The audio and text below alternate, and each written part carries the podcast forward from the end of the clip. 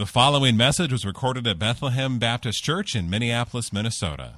More information can be found online at bethlehem.church. The sermon text for this morning is in Matthew, Matthew 22. Matthew 22, and the sermon this morning will be on verses 34 through 40. But when the Pharisees heard that he had silenced the Sadducees, they gathered together. And one of them, a lawyer, asked him a question to test him Teacher, which is the great commandment in the law? And he said to him, You shall love the Lord your God with all your heart, and with all your soul, and with all your mind. This is the great and first commandment. And a second is like it You shall love your neighbor as yourself. On these two commandments depend all the law and the prophets. Let's pray together. So, Lord, the command that you've given us is weighty. It's it's big to love you with all of our hearts and souls and mind and strength. God, it requires requires all of us. And Lord, what we want more than anything is to be able to love you that way with all our hearts and soul and mind and strength. So, Lord, come and empower what you command through your word and by your spirit, we pray. In Jesus' name, amen.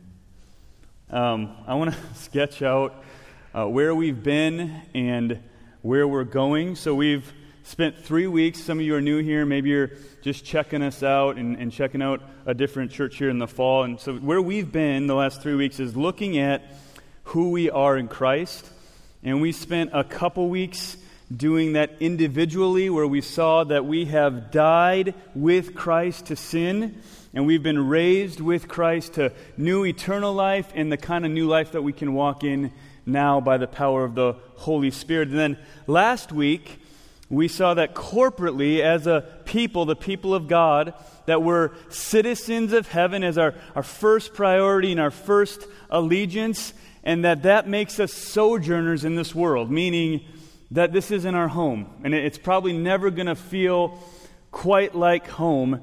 But someday, what we're looking forward to is the day when our Savior returns to transform our lowly body to be like his glorious body. And we are those that are bought by the blood of Jesus to press on to make Jesus both our goal and the fuel of all that we do. So that's where we've been here's who we are.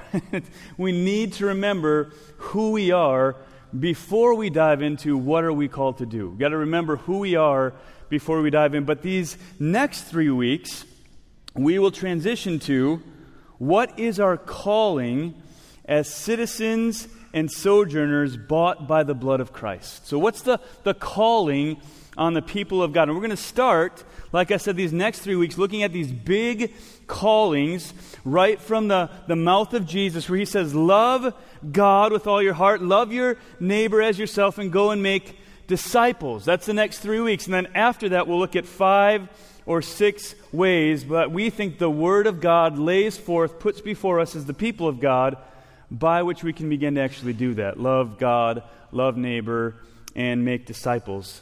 So if you wanted a summary sentence of my hope for us together in this sermon series, what, it, what I hope it causes or affects by the power of the Holy Spirit, it would be this that we would be a people engaging in the Great Commission by embodying the greatest commands. A people engaging in the Great Commission by embodying the greatest commands. So here's what I mean. The basic idea is this if we want to be a people really engaged in the Great Commission. Like we hear Jesus say, Go and make disciples, bring more into the kingdom, go and preach my gospel and love the people around you and bring them into the kingdom. Then we need to be the kind of people that embody the greatest commands. In other words, we can't just know in our heads that we should love God. That, that won't work, to just know I'm supposed to love God.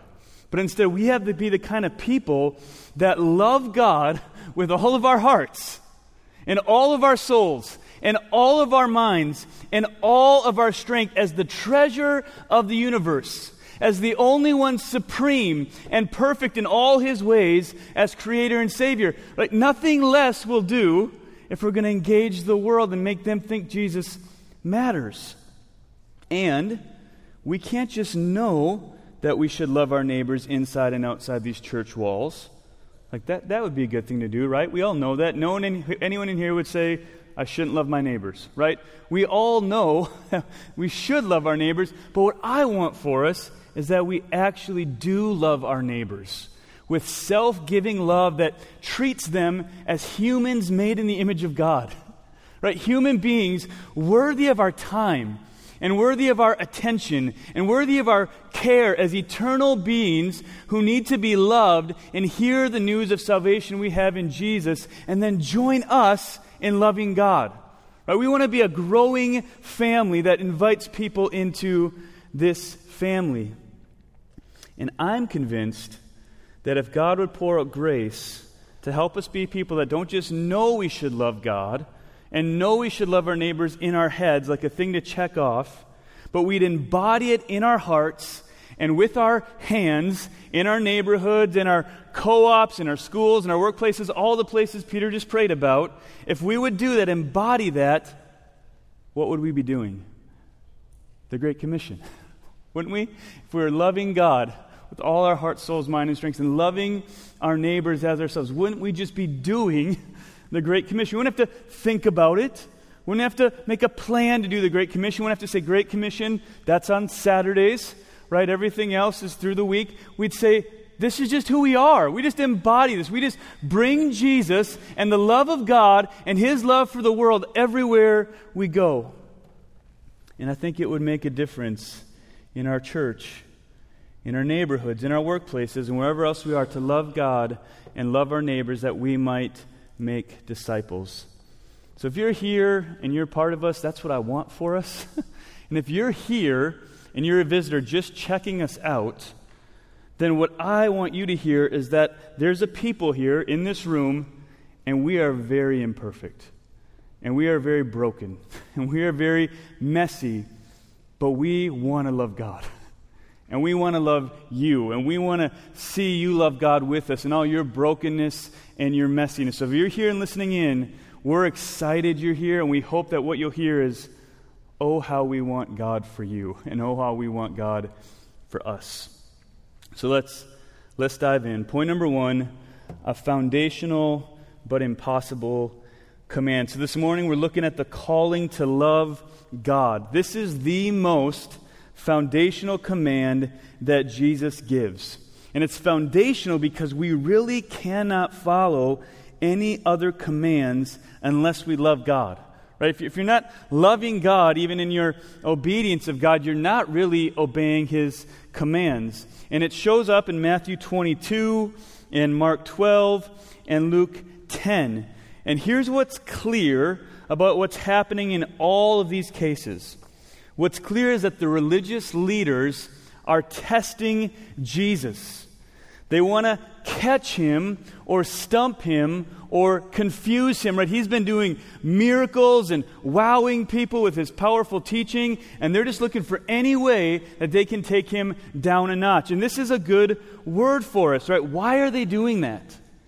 They're doing that because they want to maintain their power and their place and their comfort and their rights to be the leaders, and in doing so are missing the greatest command to love God as God stands right in front of them. Oftentimes, we don't miss out on loving God because he doesn't make it obvious to us. Right here, here Jesus is saying, Here's the gospel, here's the kingdom, here I am. And they're saying, Tell us, what's, what's the greatest command? Right? And as he answers, Love God, they're going, Ah, didn't trick him. Right? Didn't trick him. And missing out on loving God to maintain their comfort and their power.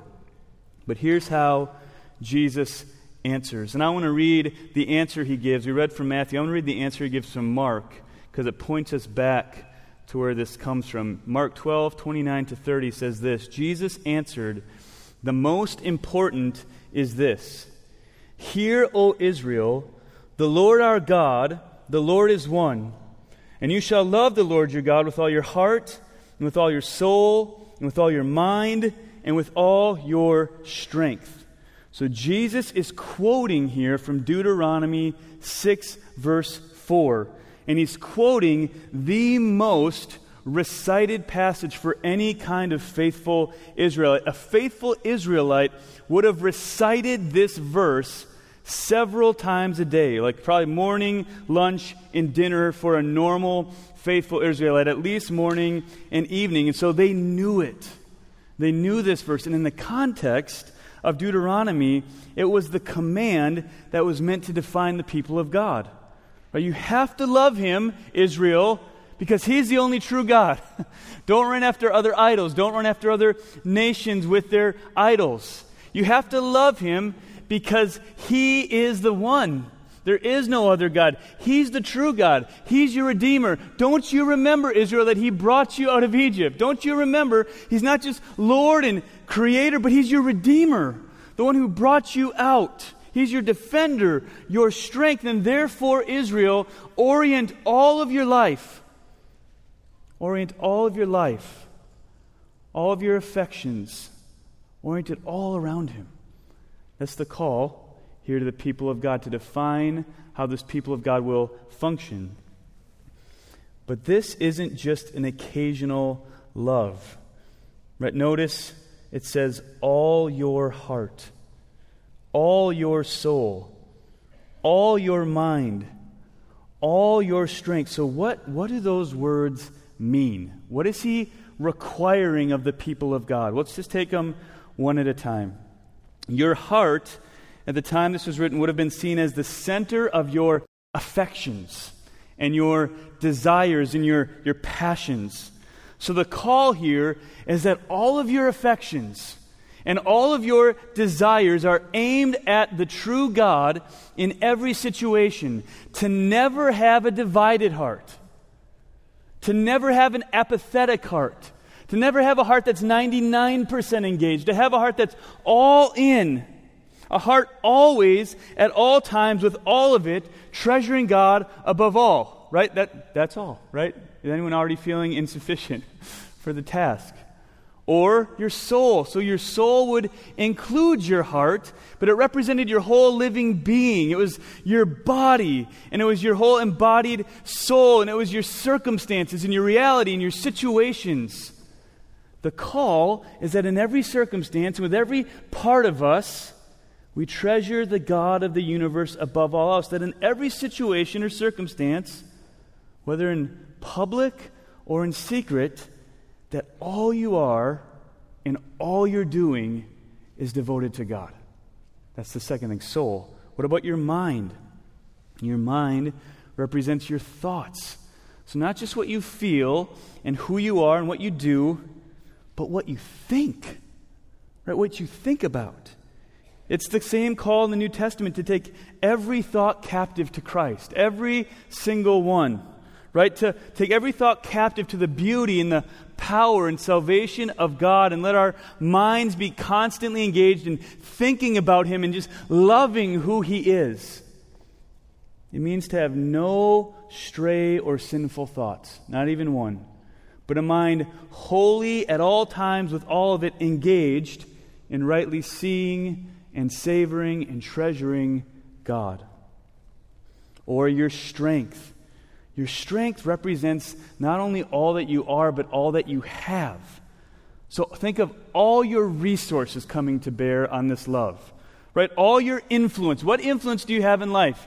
In your neighborhood, in your workplace? All of that to bear for the love of God. All your money, all your time, all your abilities, there would not be any authority or ability or dollar you have that is not stewarded in light of your devotion and affection and joy in the God of the universe.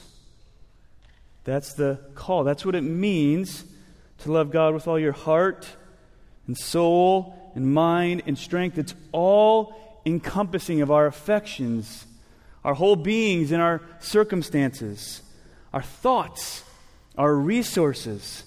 And you'll notice that I used words interchangeably like treasure and devoted and engaged and savoring and affection and joy because that's what it means to love God. That's what it means to love God. It's a love from the heart that sees who God really is and is all in all the time because it sees him as worthy of all we are, as our all powerful creator, all kind redeemer, all holy judge, all worthy king, and always near to us friend that is worthy of our heart and soul and mind and strength. This feels like an extreme command, but it's really just an invitation into reality. right? Just, just, see him. If you, you'd see him how he is, you'd love him. And if you, you loved him, all of your life would be about him, right? Nothing could stay the same. This love for God is foundational and it's crucial. Like the, like the New Testament, like if you look at, go read some of the stories in Matthew and Mark where this is, is put forward, one of the person says, like, how, how do I get everlasting life? And Jesus answers this way. this is how you get everlasting life. I'll fix that problem in a second. Right? But that's crucial. Or you read James. Those who love God, those are the ones who get the crown of life. Those are the ones who are the inheritors of the, the kingdom of God. Right? Jesus says, if you love me, you'll keep my commands. Now, he's not saying there that loving him is keeping his commands. He's saying more than that. he's saying infinitely more than that. He's saying, if you love me with your heart and soul and mind and strength, fixed on treasuring God above all else, you'll obey the commands from love. He's saying you can't just make a checklist. I'm proving I'm loving God. No, if you love me, you're just going to obey me. It's going to be all you are. So where we don't obey just means we're not wholly loving God in that moment. Now, I could go to a bunch of Bible verses that show that no one does it perfectly. But beyond the Bible, we all know this by experience. Right? Kids, the Bible says, obey your parents. Have you ever disobeyed? What about on the car ride into church this morning? Right? I've, I've often said, like, the one thing you're just never going to have to train kids to do is, is sin. Right? They just come out sinning. Right? Because our, our hearts are broken. Our hearts don't just love God or adults. Have you ever had a moment in your life where your heart's affections weren't totally for God but drawn to other things? Or maybe, if, maybe even a couple moments like that. Or have you ever had a moment where, where some part of your life was not aligned with treasuring God in word or deed? Right? Or have you ever had a moment where your mind wasn't set on the goodness and beauty of God, but some sinful thought or some rabbit trail or some, some ugly, ungodly reality? Have you ever had a moment where you didn't use your resources or influence or abilities for the love of God, but for, for bad or for sin? And the answer is, of course. Of course, that's happened for all of us. And how do we actually do this? Because you can hear a sermon like this, you can hear a call like this, and what some of you want to do, because this is what I want to do, is I want to go, okay, it's time to love God. But I'm going to love Him all my heart, all my soul, all my strength. Here we go. This week is loving God week, right? And you just you just want to work up the adrenaline and it doesn't work. But the command doesn't go away. So what do we do? So let's look. A fulfilled and indwelling command. So the answer to what do we do? Where do we go? How does this work? Is that we go back to the last couple of weeks and we remember that we are in Jesus Christ. We're in Him. His obedience counts for our obedience. His death to sin comes for our death to sin. His resurrection life is our resurrection life. And when we see that, then we can hear the words of Matthew 5:17 about what Jesus has done, ringing with good news for ourselves. So here's what it says. Jesus is talking and he says, "Do not think that I have come to abolish the law or prophets. I've not come to abolish them, but to fulfill them. That's why he came. He, he came to fulfill them and to love because he knew we couldn't do it. Jesus fulfilled the law perfectly. He is the perfect Israel.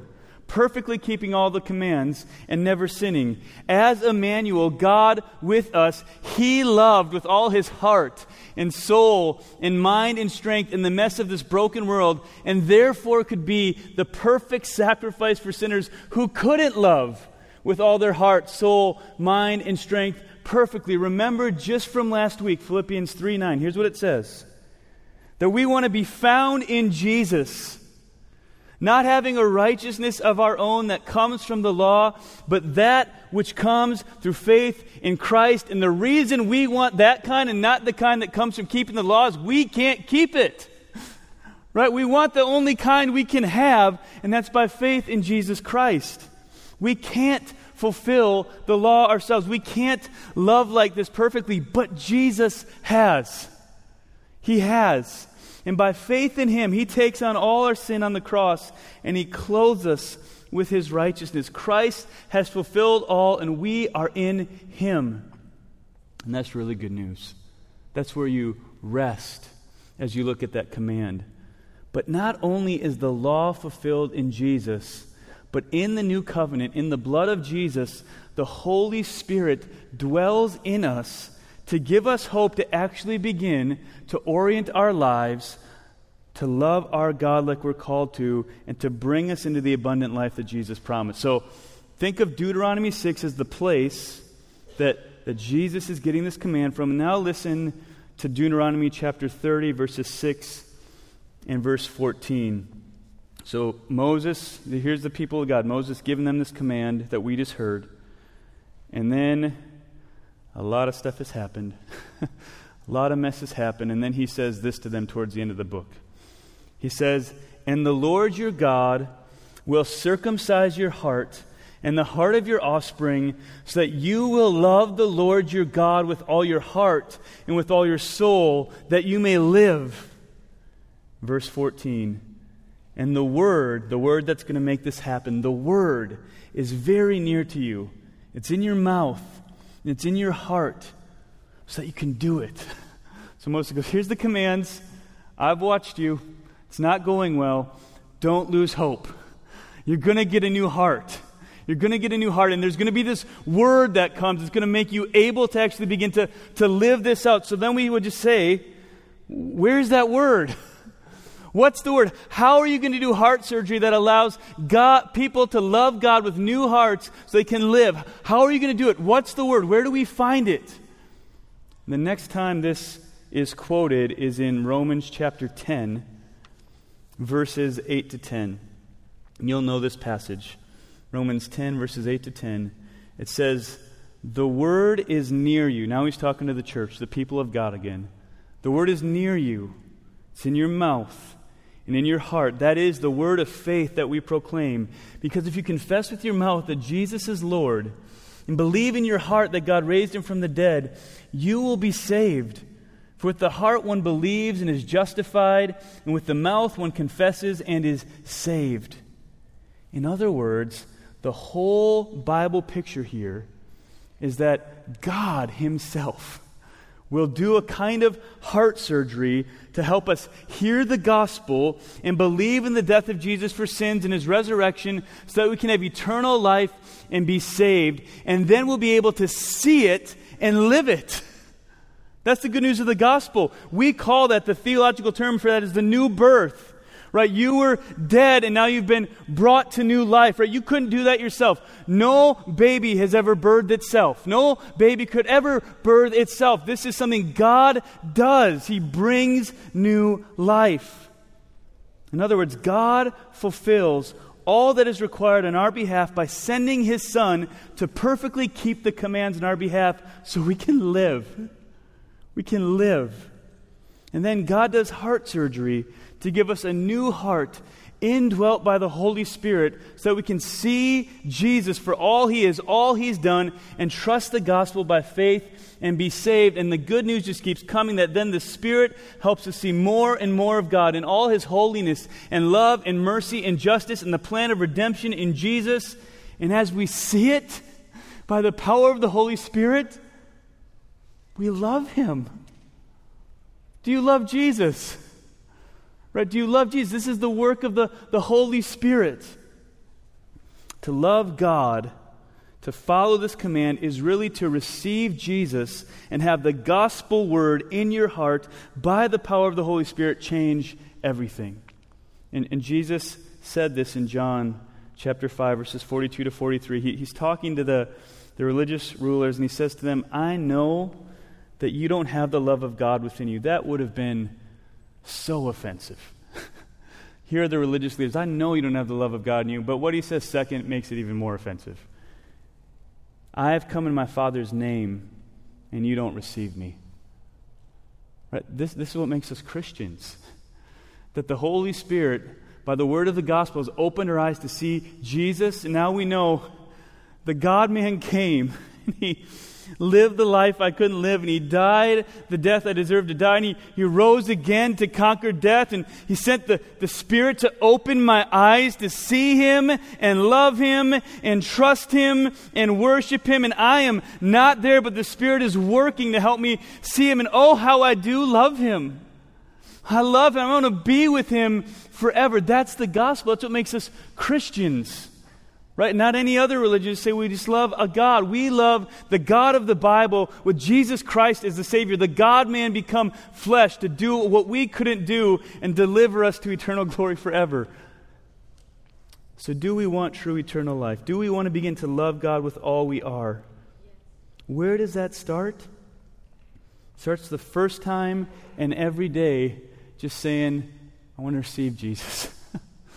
I want to be with Jesus. I want to trust that He's fulfilled the commands on my behalf. I want to trust that I'm in Him. I want to trust that He took my sin. I want to trust that I have His righteousness. And the Word of God dwells in our hearts, and by the Spirit of God that dwells inside of us, it transforms us more and more into the image of Jesus to produce the fruit of love for God and others. It's the miracle of the new birth. Point number three a faithful and increasing completion.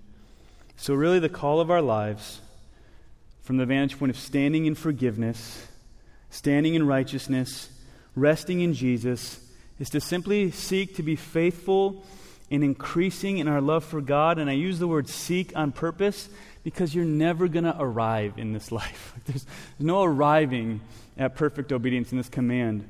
But the call of our lives is simply standing in forgiveness and righteousness and resting, going, I just want to increase in my love for God. I remember my mentor saying to me, he said, Life is really as simple as waking up and saying, I want to love God more today than I did yesterday. Like, it's really that simple. Just, I just want to love God more than I did yesterday.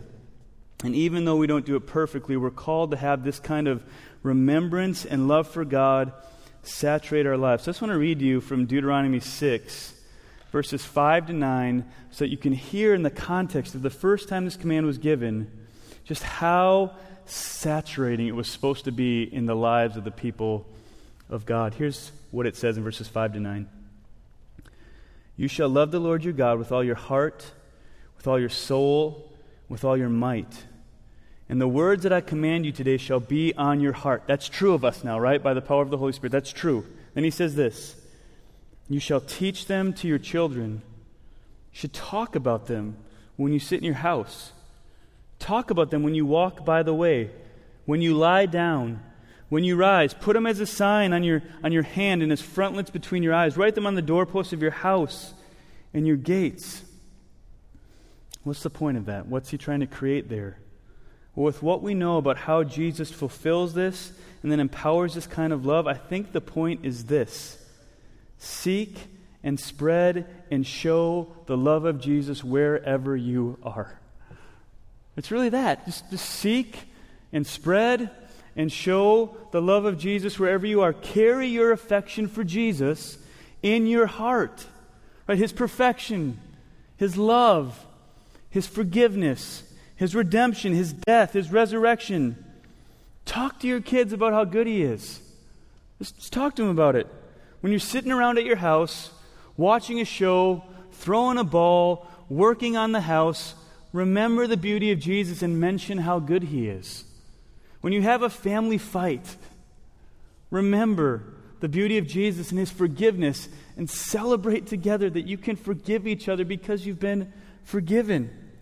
When you run an errand or go to work or go to a family get together, go to a school co op. Just bring Jesus with you and remember his beauty and his goodness and treasure him in everything you do.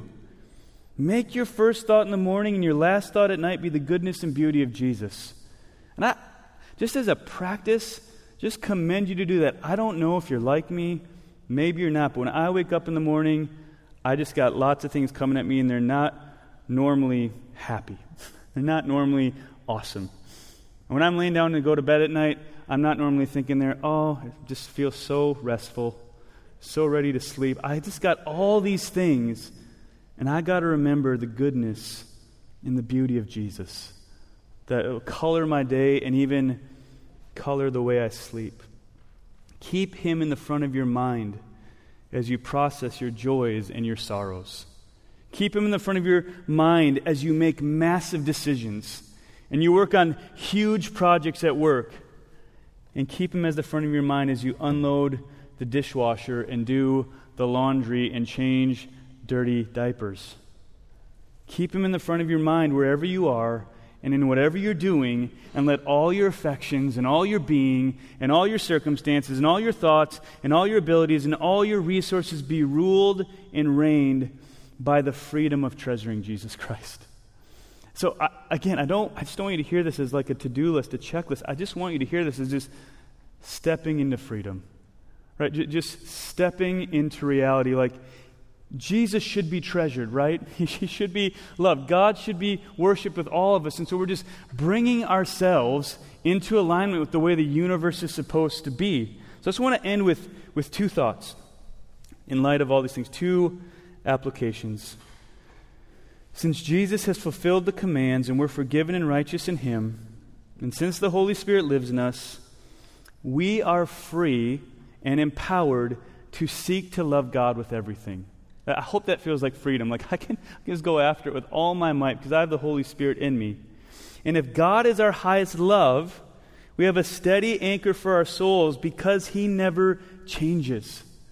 And so, in this loving God, this, this love for God is a helpful diagnosis for our soul. Do you know how to diagnose where something else is taking maybe first place in your heart, where you're loving something more than God? I would just encourage you to look for your life in areas where you find persistent anger growing, persistent agitation growing, persistent frustration growing, persistent anxiety growing. Not all anger, not all anxiety is sinful, but where it's present and paralyzing and growing, you take a look and go, why? What, what, do I love that I'm losing that's making me angry? Or do I want more than God that's making me so angry? Or what do I what do I need or want that's making me so anxious? What, what do I love more than God? Right, those might be areas where something else is taking first place. And the good news in the gospel is when you realize that you simply go to Jesus and you say, Help me. Help me. I don't, I don't, I don't want to be angry. I don't, I don't want to be anxious. I want my life to be oriented around your, your goodness and beauty. When I see those things, how can anything else matter? How can anything else do this to my heart? Because you're good. You're beautiful and you've saved me. I'm going to be with you forever. And I mean, just so you know, like, this isn't just for you, this is for pastors. Like, there's some stuff this week, like, I was angry. and I was anxious and I was irritated and I was frustrated. And like, I needed Abide on Friday night to come and just remember like, Jesus is good. Jesus is beautiful. And Jesus is worth my affections. Jesus is, is worth all my heart and all my soul and all my mind and all my strength. He's, he's worth all those things. And then the wor- things of the world, what do they do, right? They just grow strangely dim. They don't go away, they're still there. I still have to work next week, right? It's still coming. But now I'm going to try to do that from a place of the goodness and beauty of Jesus. Like that's where it's flowing from, that's where it's coming from. That's point number one. Diagnose your heart and go, where, where is something else taken first place? Point number two, second application. Think about where and when your affections are most stirred for Jesus. So, all of us, we're all different, right? Some of you, it's, it's worship music, right? Some of you, it's sermon jams and rap Christian music, right? Some of you, it's a long walk in a park. Some of you, it's this, this, group of friends that stir your affections for Jesus. Some of you, it's, you know, we all have these different areas that they stir our affections for God, our love for God. And I just want to encourage you feed those things. Feed them, right? And run from the things that would lead your soul away from Jesus, and maybe more importantly in our day, run from the things that numb your soul to Jesus, that just make you apathetic and out of touch and distant and cold and unfeeling. Feed your soul, soul a steady diet of those things that help you see and love Jesus, and run from those things that numb your soul. So, final word here. You are righteous in Christ, so you can rest. I can rest because we're righteous in Christ. You can rest completely right now. No one can snatch you out of his hand. You have eternal life. You have righteousness in Jesus. You're going to be with him forever. And you are empowered by the Spirit so you can run. you can run after Jesus with all that you are. So let's be a people faithfully growing in blood bought spirit wrought love for God with all our hearts, souls, mind, and strength. Let me pray. So, Lord, we, we do love you by your grace, by your Spirit. We love you. And God, we, we want to love you more. Want all of our hearts and souls and minds and strengths to just be caught up in the eternal love of God, to, to see you as you are, to let you let you be Lord and Savior and Redeemer and Creator, Lord, to let you put everything else in perspective. To let you have first place in our affections and our priorities and our resources and our hearts and our minds. To just let you be what you ought to be. To, to walk in reality by the power of the Spirit. Oh God, thank you for dying for our sins. Thank you for dying for our lack of love for you. Thank you for grace. Thank you for forgiveness. Thank you for the Holy Spirit to help us. God, we're going to come now and we're going to eat and drink with Jesus in communion. And God, what we want to do is we want to confess anything that we've been loving more than you. We want to lay it down at the foot of the cross. And we want to end by rejoicing and proclaiming how much we love you and trusting that you're going to come. You're going to come by your Spirit and give us grace to love you more. We pray it all in Jesus' name. Amen. Thank you for listening to this message from Bethlehem Baptist Church in Minneapolis, Minnesota. Feel free to make copies of this message to give to others but please do not charge for these copies or alter their content in any way without written permission from Bethlehem Baptist Church. For more information, we invite you to visit us online at bethlehem.church or write us at 720 13th Avenue South, Minneapolis, Minnesota 55415.